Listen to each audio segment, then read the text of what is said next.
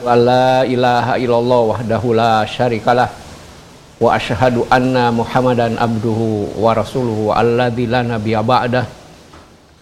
Allahumma sholli ala Muhammad wa ala ali Muhammad kama shallaita ala Ibrahim wa ala ali Ibrahim innaka Hamidum Majid.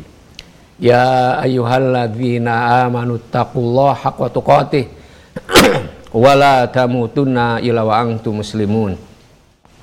Waqala Rasulullah sallallahu alaihi wasallam, inna asdaqal hadisi kitabullah wa khairu hadi Muhammad sallallahu alaihi wasallam wa syarrul umuri muhdatsatuha wa kullu muhdatsatin bid'ah wa kullu bid'atin dhalalah wa kullu dhalalatin finnar. Pemirsa MGTV dan para pendengar sahabat Radio Riyadul Jannah rahimani wa rahimakumullah. Alhamdulillah pada sore ini kita dapat berjumpa kembali.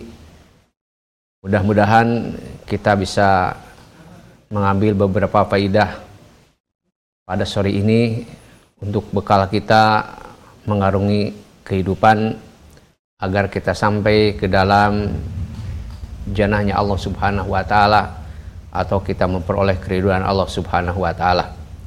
Pemirsa MGTV dan para pendengar sahabat Radio Darjana rahimani wa rahimakumullah. Pada sore ini kita akan melanjutkan kajian kita berkaitan dengan Al-Adab Ma'a Kalamillah Ta'ala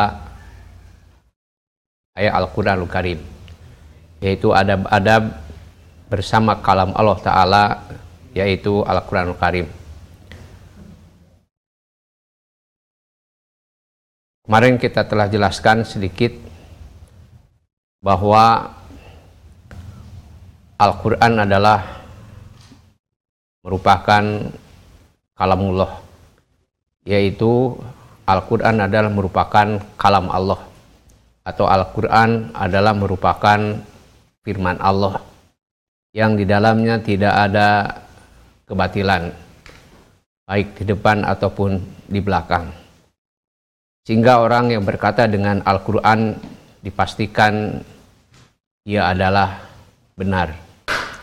Dan orang yang berhukum dengan Al-Quran dipastikan dia akan berlaku adil. Dan ahli Quran adalah mereka ahli Allah. Ahli Quran adalah mereka memiliki keistimewaan. Dan orang yang berpegang teguh dengan Al-Quran, mereka akan menjadi manusia yang sukses. Mereka akan menjadi orang yang beruntung. Sedangkan orang yang berpaling daripada Al-Quran, dia akan celaka dan dia akan mendapat kerugian dunia akhirat. Oleh sebab itu, mu'alif hafizahullah ta'ala, mu'alif rahimahullah ta'ala, menjelaskan dalam judul ini, walihada kanal muslim jihadatan ala ana yahilu halalahu wa yuharrimu haramahu wa yaltajimu biadabihi wa takhalluqi bi akhlaqihi bi anahu yaltajimu inda tilawati bi adabi taliyah. Oleh sebab itu seorang muslim ada tambahan di samping menghalalkan yang halal, mengharamkan yang haram, dan komitmen terhadap adab-adabnya serta berakhlak dengan akhlaknya, dia pun mesti memiliki tata krama atau tata cara di dalam tilawah Al-Quran, di dalam membaca Al-Quran. Dan mu'allif rahimahullah ta'ala menjelaskan di sini di antara adab-adab, ya, di antara tata krama membaca Al-Quran. Yang pertama, dia menyebutkan ayaqra'ahu ala akmalil halat minat taharah wal istiqbalil qiblah wajulus fi adab wa waqarin. Jadi yang pertama, adab membaca Al-Quran kita harus bisa membedakan dengan membaca yang lainnya. Karena membaca Al-Quran satu huruf mendapat kebaikan. Ya, oleh sebab itu dalam membacanya kita harus membacanya dengan persiapan yang sempurna, dengan persiapan yang matang, yaitu diantaranya disunahkan untuk apa? Toharoh, dalam keadaan suci, dalam keadaan suci. Kemudian utama juga menghadap kiblat, kemudian duduk dengan sopan, duduk dengan sopan dan penuh pengagungan, pengagungan terhadap ayat suci Al-Quran. Karena ayat suci Al-Quran adalah merupakan kalamullah, adalah merupakan ucapan, merupakan firman Allah Subhanahu wa Ta'ala. Oleh sebab itu kita harus punya tata kerama, yaitu persiapan yang matang dalam baca Al-Quran. Kemudian yang kedua,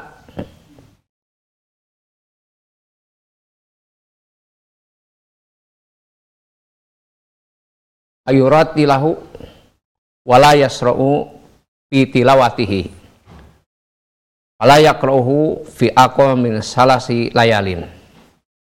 Yang kedua, hendaklah membaca dengan tertil. Ya. Hendaklah membacanya dengan tertil. Tidak bercepat-cepat. Tidak bersegera di dalam membacanya dan tidak membaca kurang lebih daripada 3 malam. Ya, jadi tidak boleh membaca Al-Quran kurang lebih dari 3 malam. Karena sabda Nabi Shallallahu Alaihi Wasallam, man qara Al-Quran fi aqo min sulusi layal lam yabqahu. Jadi barang siapa membaca Al-Quran kurang dari 3 malam, itu tidak akan bisa memahami isinya. Tidak akan bisa memahami isinya kalau kurang dari 3 malam. Ini kata Nabi Shallallahu Alaihi Wasallam. Sehingga wa amar Rasul Alaihi Salatu Wasallam Abdullah Ibnu Umar, ya, radhiyallahu anhuma.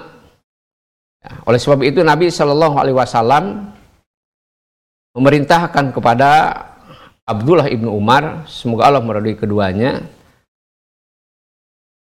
ayat tamal Quran bi kulli sab'in, yaitu selesai membaca Quran setiap 1 minggu sekali. Ya, jadi selesai membaca Quran setiap 1 minggu sekali. Kama kana Abdullah Ibnu Mas'ud wa Usman Ibnu Affan wa Zaid ibn Thabit, ya, yakhtimunahu bi kulli usbu marotan.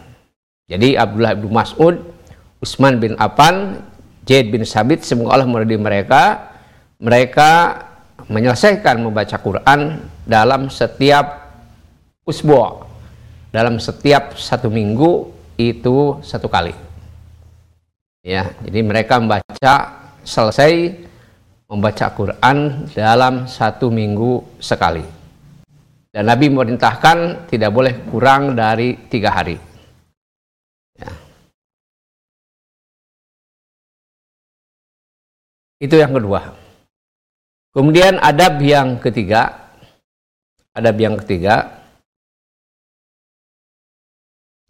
ayatajimahusuh inda tilawatihi wa yadharul hujna waya beki oya tabaka ilam yastati albaka liqauli Rasul Sallallahu Alaihi Wasallam inna hadal Quran najala bikutinin fa idza qara'tumuhu pabku fa ilam tabku fatabaku. Kata Nabi Sallallahu Alaihi Wasallam, poin keempat, hendaklah kita khusyuk. Ya, khusyuk ketika membaca Al-Quran. Ya, jadi khusyuk ketika membaca Al Quran dan menampakkan kesedihan ketika membaca Quran, menampakkan kesedihan, ya. Jadi menangis atau diusahakan untuk menangis ketika membaca Al-Quran, ya. Karena sabda Nabi Shallallahu Alaihi Wasallam, sungguhnya Al-Quran ini diturunkan dengan sedih. Apabila kalian membaca Al-Quran, hendaklah bersedih, hendaklah menangis. Dan apabila engkau tidak bisa menangis, maka diusahakanlah untuk menangis, ya, diusahakanlah untuk menangis, untuk saling menangis. Ini jadi khusyuk, ya, nomor ketiga ini ketika membaca Al-Quran. Ini adab. Jadi betul-betul konsen karena kita sedang membaca apa yang difirmankan oleh Allah Subhanahu wa taala. Karena kalau khusyuk kita akan mendapatkan faidah, akan mendapatkan apa yang terkandung, akan mendapatkan apa yang diperintah, dan kita akan mengetahui apa yang dilarang di dalam Al-Quranul Karim. Kemudian akan mengetahui keutamaan atau kita akan memperoleh kebahagiaan dan lain sebagainya ketika kita membaca Al-Quran. Kita akan mendapatkan itu semuanya. Kita akan mendapatkan kelezatan ketika kita membacanya dengan khusyuk, ya, ketika kita membacanya dengan khusyuk, dengan konsen, ya, dengan konsen ketika membaca Al-Quran. Kemudian yang kelima yaitu ayasiru tilawatahu in khasya ala nafsihi ria'an aw sum'ah. Poin yang kelima, mensirkan, ya, dalam membaca Al-Quran. Itu kalau dikhawatiri atas diri, yaitu riya, ya, ingin kepuji, ingin mendapat sanjungan. Ini juga berdasarkan sabda Nabi Shallallahu Alaihi Wasallam, al-jahiru bil Quran kal jahir bis sodakoh, ya.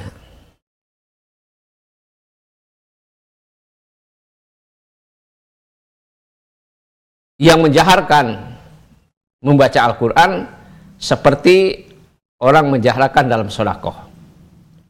Wa minal maklum anna sodakoh tastahibu siriyatuha.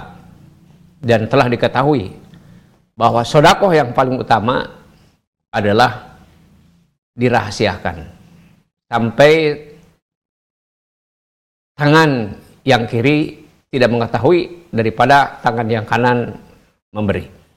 Artinya sangat rahasia dalam bersodakoh. Ila ayakuna fi jahri faidatun maksudatun. Kecuali kalau dengan dijaharkan itu akan mendapat faidah. Dengan ditampakkan akan mendapatkan faidah. Kahamlinas ala fi'liha masalah. Seperti manusia melakukan itu. Begitu pula kata beliau, watilwatul Quran kadalik, demikian pula membaca Al-Quran, kalau dijaharkan membaca Quran juga akan berfaedah, artinya akan membawa kepada orang lain juga untuk melakukan seperti itu, tapi bukan untuk riya. Akan tapi kalau tidak ada berkaitan dengan itu afdal, yaitu dengan rahasia. Artinya tidak dikeras-keraskan dalam membaca Al-Quran. Itu poin yang kelima. Poin yang keenam, ayat luhu bitadaburin watafakurin ma'ta'zim lahu wal istidhari qalbi watahamu lima'anihi wal asrarihi. Ini termasuk yang paling terpenting, ya. Yang termasuk paling terpenting yaitu membaca Al-Quran, yaitu dengan tadabur, ya, dengan tadabur, merenung isinya, tafakurin, kemudian juga memikirkan tentang isinya. Jadi tadabur, tafakur terhadap isi daripada Al-Quran.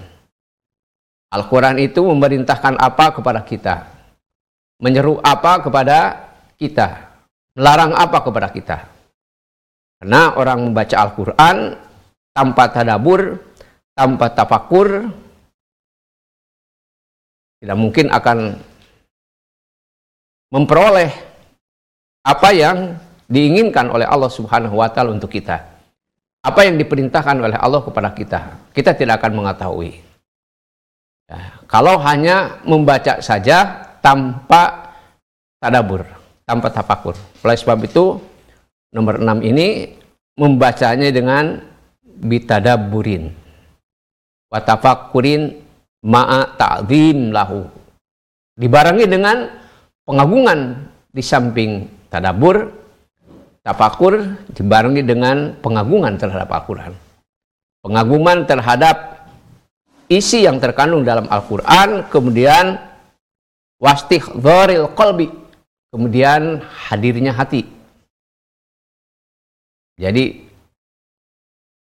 dalam kondisi yang tadi, dalam kondisi yang khusyuk, hatinya hadir, ya, tidak kesana kemari, tapi fokus memperhatikan apa inginnya kalamullah ini, apa yang dituntut dari kalamullah ini untuk kita, untuk keluarga kita, untuk masyarakat kita, lebih besarnya untuk negeri kita. Apa yang diinginkan menurut Al-Quran negeri kita ini? Apa yang diinginkan Al-Quran masyarakat kita ini? Apa yang diinginkan oleh Al-Quran keluarga kita ini? Apa yang dituntut oleh Al-Quran untuk pribadi kita ini? Kalau kita mempelajari Al-Quran tadabur, tafakur seperti itu, kita akan memperoleh faidah, memperoleh manfaat untuk dunia dan akhirat. Tapi kalau tidak demikian, kita tidak akan bisa mengambil faidahnya. Faidah mesti bagaimana kita hidup. Kalau berkaitan dengan keyakinan, kita tidak akan mengetahui, kita mesti memiliki keyakinan seperti apa. Kalau kita akan beramal, kita mesti beramal seperti apa. Kalau berbicara, bagaimana kita mesti berinteraksi, bagaimana kita berinteraksi yang benar berdasarkan Al-Quranul Karim. Oleh sebab itu, kita membacanya mesti tadabur, tafakur, ma'a ta'zim lahu, wastighdharil qalbi, wa tafahumi ma'aniha wa asrarihi. Dan kita memahami makna-maknanya, mempelajari kita makna-makna Al-Quran. Apa yang dimaksud dengan ayat ini? Kita pelajari. Dan kita mempelajari Al-Quran bukan untuk mendalili amal kita, tapi kita mempelajari Al-Quran untuk mengamalkan dalilnya. Ya, ini perbedaan. Mendalili amal kita, jadi kita menarik-narik ayat dengan yang sudah kita lakukan. Akan tetapi, kita diperintahkan untuk mengamalkan dalil. Ya, mengamalkan dalil, baik dalil Al-Quran ataupun sunnah Nabi SAW. Apa maunya dalil ini? Apa maunya sabda Nabi ini?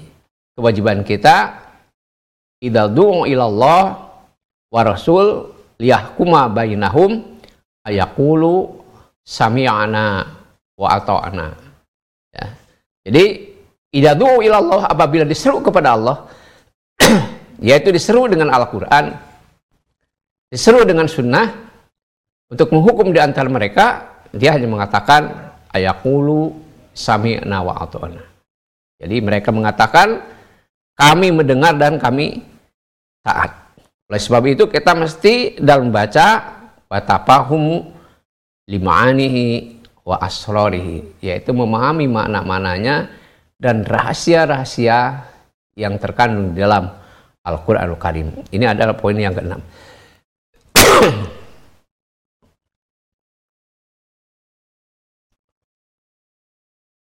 Poin yang ke-7,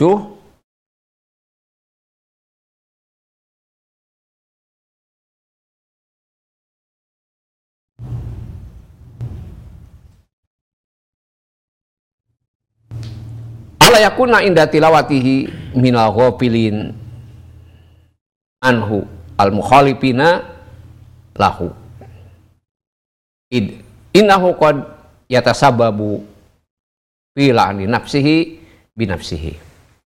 Poin ketujuh, tidaklah ketika kita membaca Al-Qur'an kita lalai. Ya. Ketika kita membaca Al-Qur'an, kita lalai. Acuh tak acuh, cuman membaca saja, tidak memperhatikan kandungannya. Ya. Atau menyelisihi, kita baca Al-Qur'an tapi menyelisihi terhadap apa yang kita baca. Ini akan terjadi pelaknatan terhadap diri oleh diri sendiri. Ya, pelaknatan diri sendiri, ya, atau pelanatan diri kepada diri sendiri.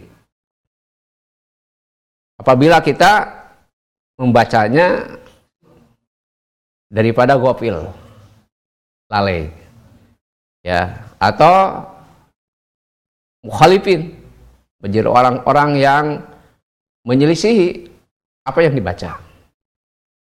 Ngalalai, ya, termasuk di dalamnya menyelisih apa yang dibaca. Oleh sebab itu, ketika kita membaca Al-Quran, ya, kita harus memperhatikan isi yang terkandung di dalamnya. Memerintahkan apa? Baru berfaedah kita membaca Al-Quran, baru kita mendapatkan. Dan yang terakhir ini, poin ke-8, yaitu yajtahidu fi anayatasifa bisifati ahli alladzina hum ahlullah wa khasatuhu wa ayata sama bisamatihim kama qala Abdullah Ibnu Mas'ud yan bagi liqaril Qur'an ayarifa bilailihi idanas naimun wa binaharihi idanas muftirun wa bukaihi idanas yadhakun wa biwaraihi idanas yahtalituna wa yamsutuna wa bisumtihi idanas yahudun wa bihusuihi idanas yahtalun wa bihusnihi idanas yaprohun. Poin ke-8, bersungguh-sungguh untuk mendapatkan, ya, atau untuk disifati dengan sifat-sifat ahlinya. Ya, jadi bersungguh-sungguh untuk memperoleh sifat yang disifati ahlinya, yaitu untuk menjadi ahlullah. Untuk menjadi ahlullah. Atau untuk mendapatkan keistimewaan. Sehingga dia memiliki ciri khas tersendiri, memiliki keistimewaan-keistimewaan daripada yang lain. Seperti dikatakan oleh Abdullah Ibnu Mas'ud, semoga Allah meridhoinya, hendaklah bagi para pembaca Al-Quran dia mengetahui di malam hari membacanya ketika manusia pada tidur. Kemudian di siang hari ketika manusia sibuk dengan pekerjaan-pekerjaan yang lain. Kemudian dengan menangis ketika manusia-manusia yang lain dia tertawa. Dan dengan warok ketika manusia tidak memperhatikan berkaitan dengan kewaruan tersebut. Dan menjaga mulutnya daripada perkara yang orang-orang tidak menjaganya. Kemudian dia khusyuk, kemudian dia bersedih ketika orang-orang pada bergembira. Dia bersedih ketika orang-orang pada gembira. Oleh sebab itu pada sore ini sedikit kita akan menjelaskan berkaitan dengan manhum ahlul Quran. Alladzina hum ahlullah wa khosatuhu. Pada sore ini kita akan melanjutkan dengan bahasan pada poin yang ke-8, membaca Al-Quran, berusaha untuk menjadi ahlullah. Jadi bagaimana para pembaca Al-Quran atau orang yang berinteraksi dengan Al-Quran agar dia menjadi ahlul Quran, mendapat gelar tertinggi yaitu ahlul Quran. Karena ahlul Quran adalah ahlullah wa khosatuhu, dan memiliki keistimewaan. Ini ada salah satu pertanyaan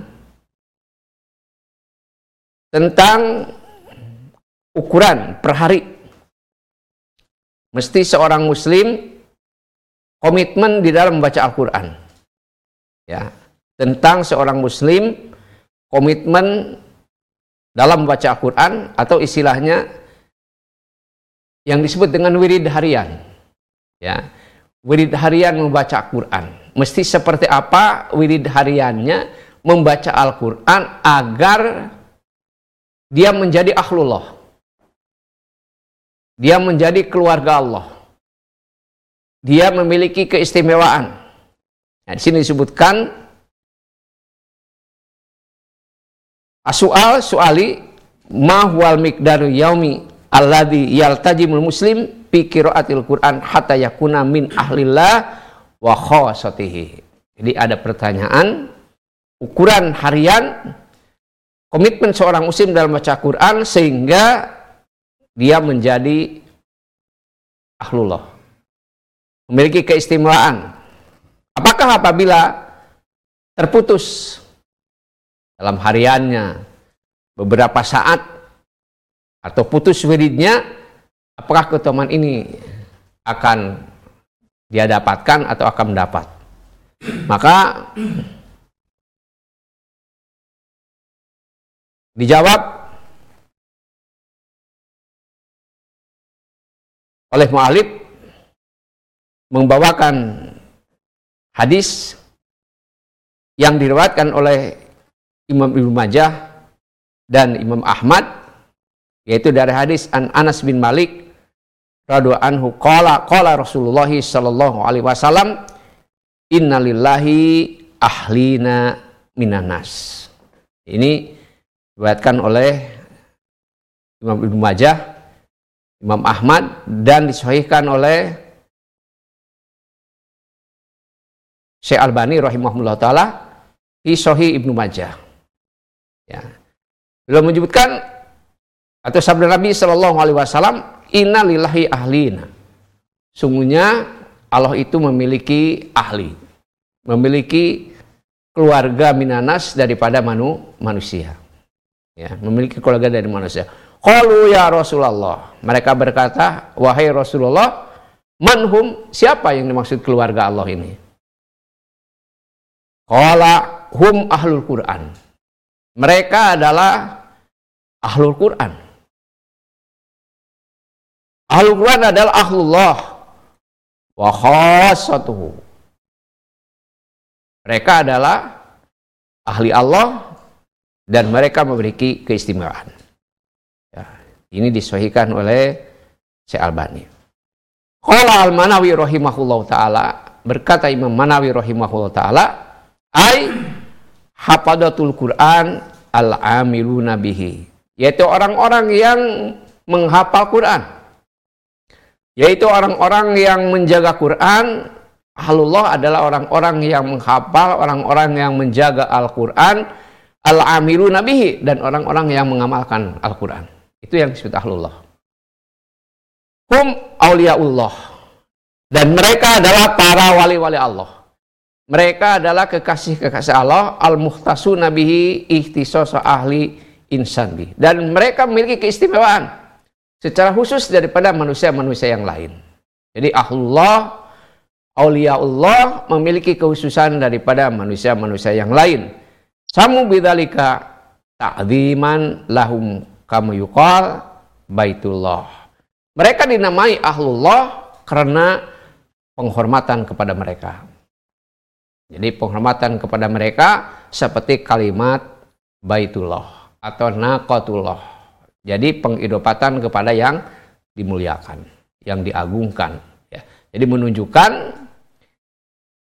mulianya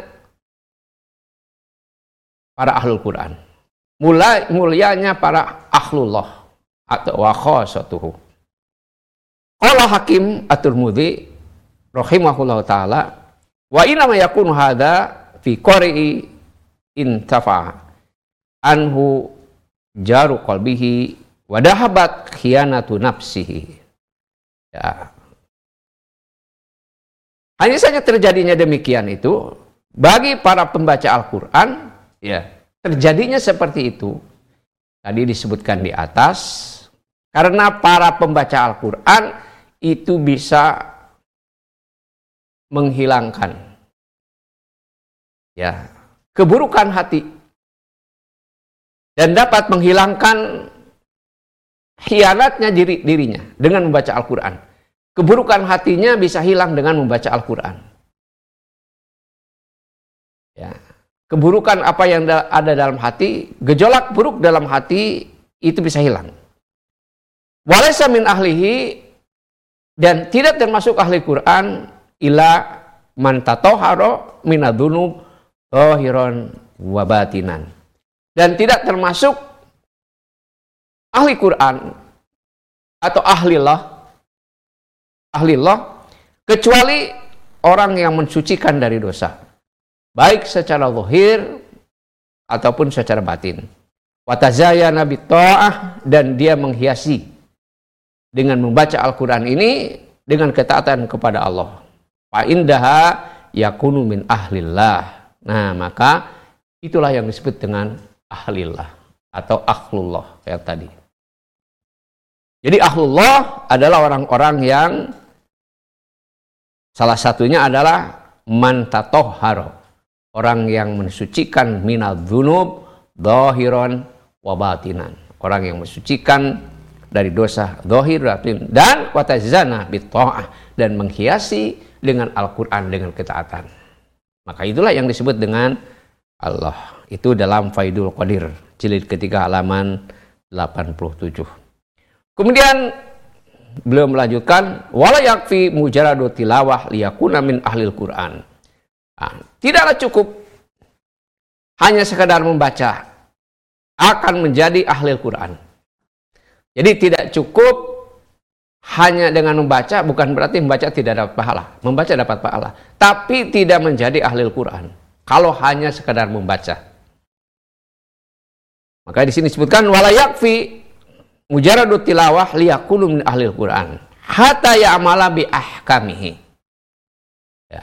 Untuk menjadi ahli Quran, di samping dia senang membacanya dan dia mengamalkan hukum-hukumnya, mengamalkan isinya daripada Al-Qur'anul Karim. Ya. Kemudian wa yaqifu inda hududihi, kemudian dia berhenti dalam batasan-batasannya. Tidak melampaui batasan-batasan yang berada dalam Al-Quran. Jadi dia berhenti, apa saja Quran berhenti. Dia akan berhenti ketika dia mendapat larangan. Jadi dia akan melakukan sesuai dengan apa yang ada dalam Quran. Tidak menambah sedikit pun. Dia melakukan apa yang diinginkan, apa yang dituntut oleh Allah. Kemudian wa yatakhalluqu bi akhlaqihi, dan dia berakhlak dengan akhlaknya. Ini baru ahli Quran. Dia berakhlak dengan akhlak Al-Quran. Kama qala Aisyah radhiyallahu anha ketika ditanya tentang akhlak Rasul. Maka beliau mengatakan kana khuluqul Quran. Akhlak Rasul adalah Al-Quran yang diterjemahkan ke dalam kehidupan. Semua yang dilakukan sesuai dengan firman Allah. Semua yang dilakukan adalah merupakan terjemah daripada Al-Quranul Karim.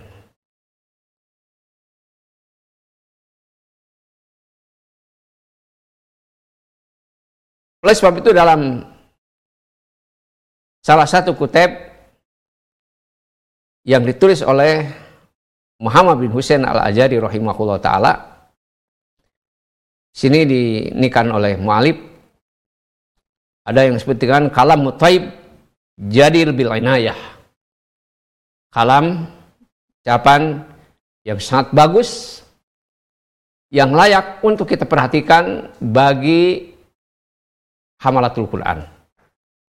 Beliau menulis kitab Akhlak Hamalatul Quran. Jadi tak atau akhlak para penghafal Quran. Akhlak para penjaga Al-Quran harus seperti apa dia berakhlak.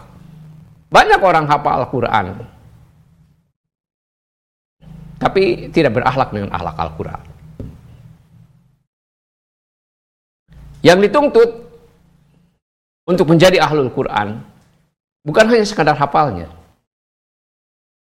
dan juga bukan hanya sekadar paham, akan tetapi berusaha untuk menghafalnya, memahami dengan benar, kemudian mengamalkan daripada isinya, tuntutan. Baru itu akan menjadi ahlul Quran.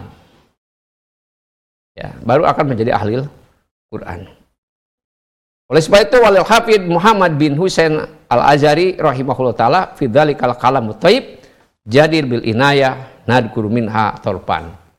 Di sedikit ya catatan yang disebutkan di sini, bagi orang yang inginkan bisa langsung membaca dalam kitab Akhlak Hamalatul Quran. Jadi bagaimana akhlak para pembawa Quran, para penghafal Quran, ya, para penjaga Al-Quran. Beliau mengatakan, qala rahimahullahu taala, yan bagi liman 'allamahullahu al-Quran wa fadallahu 'ala ghairihi. Hendaklah bagi orang yang telah Allah berikan ilmu tentang Al-Quran dan telah beri keutamaan atas yang lainnya, miman lam yahmilhu, kan tapi dia tidak hafal daripada Al-Quran, tidak hafal daripada Al-Quran, tapi wahabba ayakuna min ahli Al-Quran wa ahlillah wa khosatihi, tapi dia menginginkan untuk menjadi ahli Al-Quran.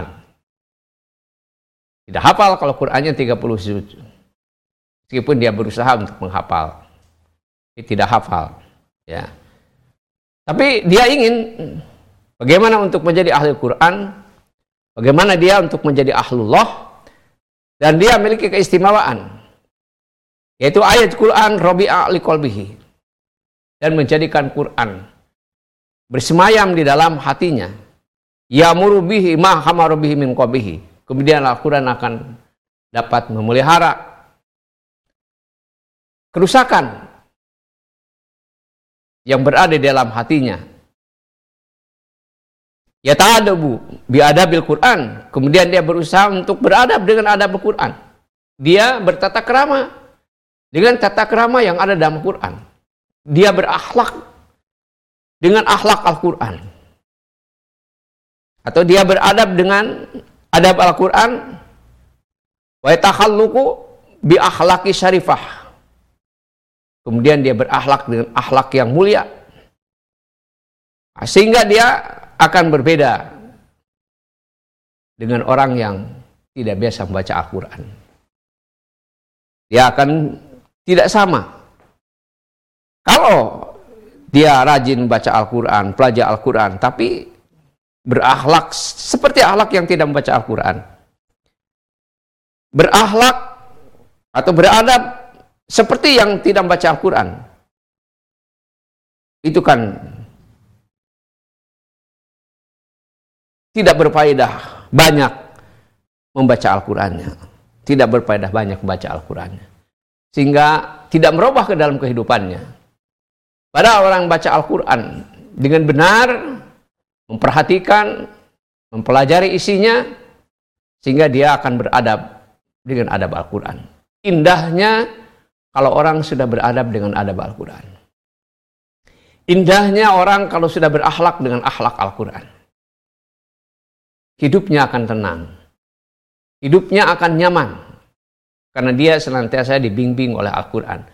Al-Quran dijadikan imamnya. Al-Quran dijadikan pemimpinnya. Dia sebagai pengikut. Dia sebagai pengikut. Dia sebagai rakyat. Pimpinannya ada Al-Quran. Al-Quran membawanya kemana dia ikut. Karena ujungnya Al-Quran akan membawa kepada keridhaan Allah. Al-Quran diturunkan untuk memperoleh kebahagiaan dunia dan kebahagiaan akhirat. Ya. Oleh sebab itu, beliau menjelaskan bagaimana kita akan menjadi ahli Al-Quran. Beliau melanjutkan, fal awalu yanbaghi lahu ayastamila taqwallah fis sirri wal alaniyah. Maka yang pertama hendaklah ya bertakwa kepada Allah baik dalam keadaan sir, rahasia, ataupun dalam keadaan terang-terangan. Ya. Jadi adalah bertakwa kepada Allah. Bagi orang yang membaca Al-Quran, berinteraksi dengan Al-Quran, adalah ya bertakwa. Karena Al-Quran memerintahkan kepada kita untuk bertakwa. Salah satu ayat memerintahkan kepada kita bertakwa. Fattaqullaha mastata'tum. Fattaqullaha mastata'tum. Bertakwalah kepada Allah sekemampuan kamu. Jadi berusaha kita untuk bertakwa. Fi sirri wa alaniyah. Baik dalam keadaan rahasia ataupun dalam keadaan terang-terangan. Kemudian bi istimalil waro fi mat'amihi wa masrobihi wa malbasihi wa maskanihi. Kemudian kita pun berusaha untuk menjadi orang yang waro. Untuk menjadi orang yang apik, hati-hati. Hati-hati berkaitan dengan yang kita makan, yang kita minum, yang kita pakai, tempat tinggal. Itu semua kita hati-hati. Jangan sampai kita menjadi ahlullah, menjadi ahlul Quran, itu semua kita tidak perhatikan. Oh, itu semua harus yang halal, ya, semua harus yang halal. Basiron bijamanihi wa fasadil ali. Dia harus punya basiroh untuk kondisinya di zamannya. Kemudian juga dia harus punya pandangan tentang bagaimana kalau terjadi kerusakan di keluarganya. Akan mengetahui bagaimana cara memperbaikinya. Kemudian bahwa yahdaruhum ala dinihi, dia berhati-hati dalam beragama. Karena beragama kalau kita tidak sesuai dengan yang dibawa oleh Nabi sallallahu alaihi wasallam, bukan mendapat keridhaan, tapi mendapat ancaman. Ya, bukan mendapat keridhaan tapi mendapat ancaman. Karena Allah Subhanahu wa taala menurunkan agama ini melalui Rasulullah sallallahu alaihi wasallam yang terakhir ini. Tidak ada satu pun perkara agama yang diturunkan ke dunia ini kecuali melalui Rasulullah sallallahu alaihi wasallam, dan kita tidak diperintahkan untuk beragama yang tidak melalui Rasulullah sallallahu alaihi wasallam. Oleh sebab itu dalam beragama mesti datang dari mulut Nabi sallallahu alaihi wasallam, melalui para sahabat, melalui para tabi'in, melalui tabi'in, dan orang-orang yang sebelum mereka sehingga sampai kepada kita. Oleh sebab itu, para ulama terdahulu mengatakan, kita tidak sembarangan mengambil ilmu. Ya, sebab, innal ilma dinun. Kata Imam Ibnu Sirin, inna ilma dinun. Sungguhnya ilmu itu adalah agama. Fanduru aman takhuduna dinakum. Maka perhatikan olehmu dari mana kamu mengambil agama kamu. Dari mana kamu mengambil agama. Oleh sebab itu kita harus hati-hati tentang agamanya. Kemudian mahmuman bi islahi ma fasada min amrihi. Kemudian kita pun harus mementingkan,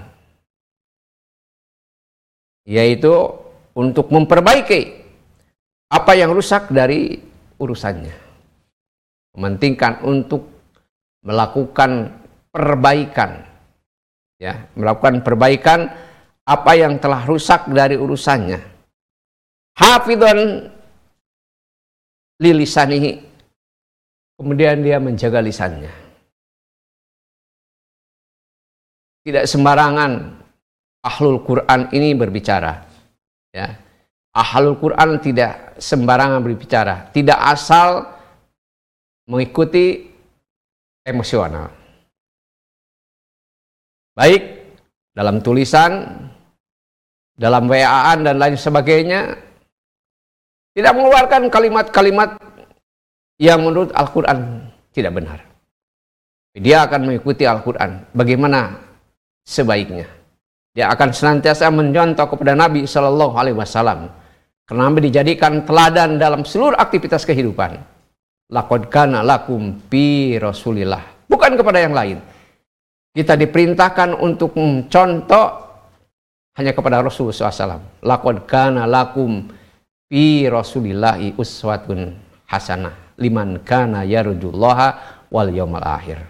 Telah ada bagi kalian semua pada diri Rasul SAW adalah uswatun hasanah, yaitu contoh yang baik. Jadi kita melaksanakan Islam tidak akan bingung, tidak ada multitafsir. Ya, tidak ada multitafsir dalam melaksanakan Islam. Karena Nabi SAW telah memberikan contoh untuk melaksanakan Islam. Oleh sebab itu kita mesti hafidhan lilisani, menjaga lisan. Ya, menjaga lisan. Mumayyijan likalamihi, memilih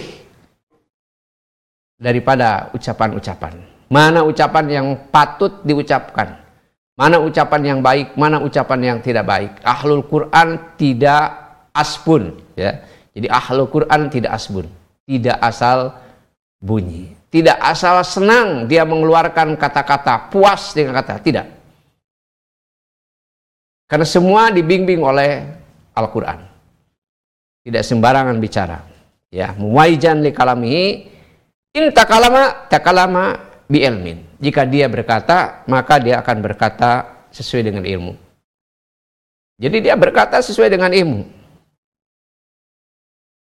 Idza ra'al kalam shawaban, apabila dia melihat kalamnya benar, baru dia bicara. Apabila dia berpandangan bahwa ini adalah benar, baru dia bicara. Wa in sakata bi ilmin, jika dia harus diam, diamnya berdasarkan ilmu. Jadi tidak bicaranya ini berdasarkan ilmu. Karena dia adalah memiliki adab, karena dia adalah memiliki akhlak, dengan akhlak arkan. Idza kana sukut sawaban, apabila dia diam maka menjadi baik baginya. Jadi kalau diam pun menjadi kebaikan dengan diamnya, dengan bicaranya menjadi baik juga. Karena dia bicara dengan ilmu dan dia pun diam dengan ilmu, maka dengan bicara akan menjadi kebaikan dan dengan diam juga akan menjadi kebaikan. Qalilul khawad mimma la ya'nihi. Kemudian tidak berlebih-lebihan dalam perkara yang tidak ada faedahnya. Tidak terjerumus ke dalam perkara yang tidak ada faedahnya. Kemudian yukhafu min lisanihi ashadu ma yukhafu aduhu. Kemudian dia takut dengan terpeleset lisannya seperti dia lebih takutnya kepada musuhnya. Ya, jadi takut terpeleset lisannya lebih takut daripada musuhnya. Itu para Ahlul Quran. Jadi Ahlul Quran itu menjaga lidahnya. Di samping menjaga perilakunya, karena berperilaku, berakhlak, beradab dengan Al-Quran. Berarti lidahnya pun dijaga ya dengan Al-Quran ini. Kemudian qalilu dhahak mimma yadhaku minhu nas lisui akibati dhahak. Ya, kemudian sedikit tertawa yang pada umumnya manusia pada tertawa karena buruk akibat daripada tertawa ini. Maksudnya tertawa yang berlebihan. Tertawa yang berlebihan, keseringan tertawa yang berlebihan itu bisa dalam hadis lain bisa menyebabkan rusaknya hati. Bisa menyebabkan matinya hati dengan kebanyakan berlebihan tertawa. Kemudian basitul wajhi tayyibul kalam. Kemudian berpenampilan berseri-seri wajahnya. Ahlul Quran itu wajahnya berseri-seri. Ya. Kemudian ucapannya baik.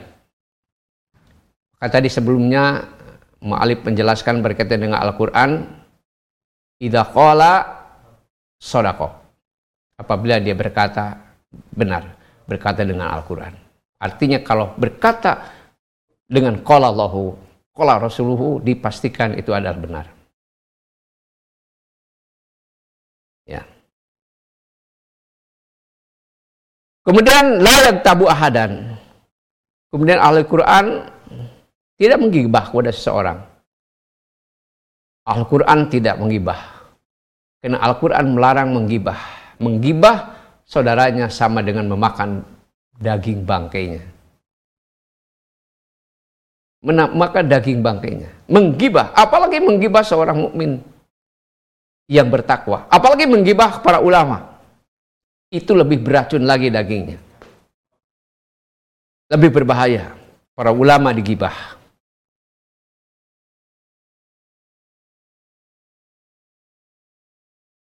kemudian wala yahqiru ahadan, kemudian juga tidak meremehkan kepada orang lain. Tidak meremehkan kepada seorang. Tidak menganggap orang lain lebih hina daripada kita. Lebih rendah daripada kita. Tidak. Ahlul Quran tidak pernah meremehkan orang lain. Wala yasubu ahadan, dan tidak mencaci maki kepada seseorang. Tidak mencaci maki kepada seorang. Wala yastumu bimaksiat, dan tidak gembira dengan melakukan bukan maksiat, bil musibah, tidak gembira ketika ada orang terkena musibah. Kemudian wala yabghi ala hadin, kemudian tidak mendolimi, melampaui batas atas seseorang. Wala yahsudu, tidak melakukan hasad kepada seseorang. Tapi menjadikan Al-Quran dan Sunnah adalah daliluhu ila kuli khuluqin hasanin jamilin. Nah, jadi waqad ja'al Al-Quran wa Sunnah wal fiqh daliluhu ila kuli khuluqin jamil ila khuluq hasanin jamil. Tapi menjadikan Al-Quran, Sunnah, fikih adalah sebagai petunjuk kepada setiap akhlak yang baik dan jamil. Hafidhon li jam'i jawarihi amaluhi anhu. Kemudian menjaga semua anggota badannya dari apa yang dilarang.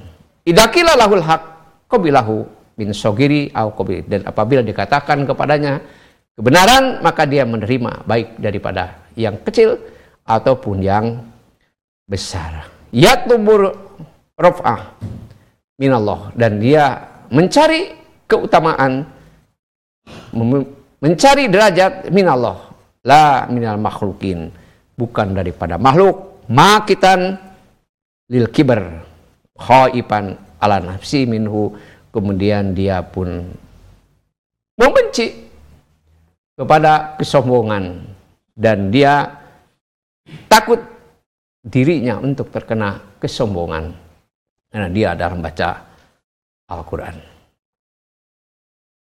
Itu diantara yang dijelaskan oleh Al-Hafidh Muhammad bin Husain al-Ajari dalam kitabnya Akhlak Hamalatul Quran, yaitu akhlak para penghafal Quran, para pembaca Al-Quran, agar menjadi ahlullah. Dan masih panjang dijelaskan oleh beliau dalam kitab tersebut, dan insya Allah pada minggu yang akan datang kalau ada kesempatan kita akan jelaskan kembali berkaitan dengan bagaimana yang seharusnya kita menjadi ahlullah, kita menjadi ahlul Quran, yang disebutkan dalam hadis Nabi bahwa Allah Subhanahu wa taala memiliki ahli. Siapa ya Rasulullah yang dimaksud dengan ahli tersebut? Maka Nabi mengatakan hum ahlul Quran. Mereka adalah ahlul Quran, ay ahlullah wa khasatuhu. Mereka adalah ahli Allah dan memiliki keistimewaan. Dan nanti kita akan jelaskan di antara keistimewaan para ahlul Quran. Pemirsa MGTV dan para pendengar sahabat Radio Riyadul Jannah rahimani wa rahimakumullah, barangkali pertemuan kita pada sore ini kita cukupkan sekian, dan kalau ada pertanyaan mungkin pada pertemuan yang akan datang disimpan dulu. Pada kesempatan ini tidak memberikan dulu waktu untuk pertanyaan. Kita pertemuan cukupkan sekian, tutup dengan doa kafaratul majelis. Subhanaka allahumma bihamdika asyhadu alla ilaha illa anta astaghfiruka wa atubu ilaik. Assalamualaikum warahmatullahi wabarakatuh.